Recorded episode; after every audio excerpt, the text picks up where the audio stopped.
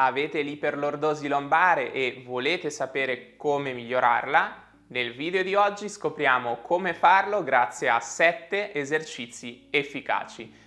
Io sono Nicolò Caraffa, osteopata e assistente alla docenza. Su questo canale parliamo di salute e di benessere. Se vi interessano questi argomenti, allora vi invito ad iscrivervi al canale e attivare anche la campanella delle notifiche. Il primo esercizio ha lo scopo di guadagnare mobilità verso la flessione, ovvero quel movimento che di solito facciamo quando ci pieghiamo in avanti con la schiena.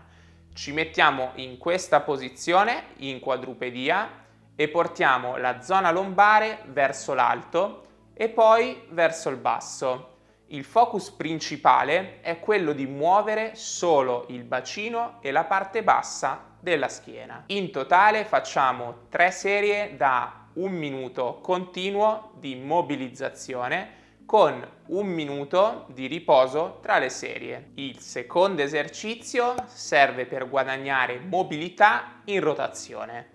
Ci mettiamo sdraiati, allarghiamo le braccia e pieghiamo le gambe, successivamente tenendo entrambe le gambe vicine le portiamo verso il pavimento fino a dove ci è consentito. Restiamo qualche secondo, ritorniamo alla posizione iniziale e lo ripetiamo anche dall'altro lato.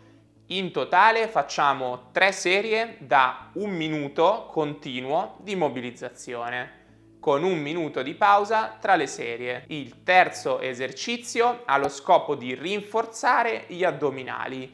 Infatti le persone con iperlordosi hanno anche una muscolatura addominale più debole. Ci sdraiamo e come posizione di partenza portiamo le braccia verso il soffitto. Pieghiamo le cosce e le gambe a novanta gradi.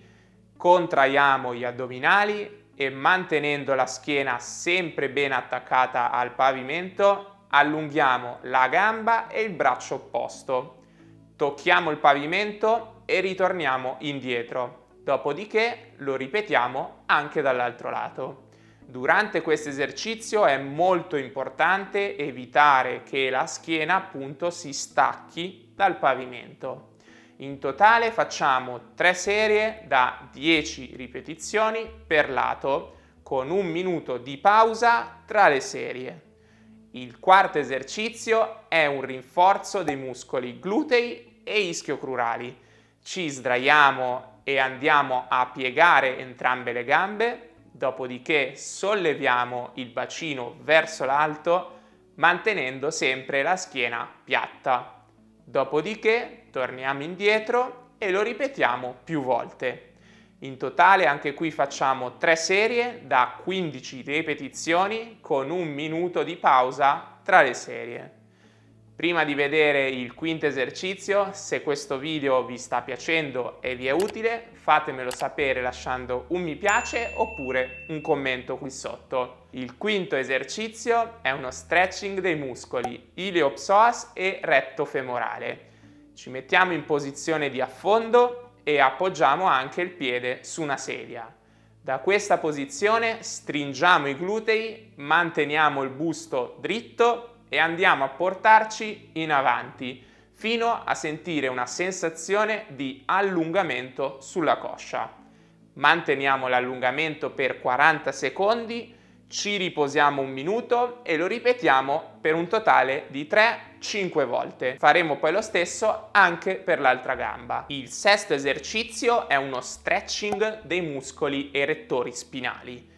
Ci mettiamo sdraiati, prendiamo con le mani entrambe le cosce e le portiamo vicino al petto, andando quindi a sollevare l'osso sacro dal pavimento.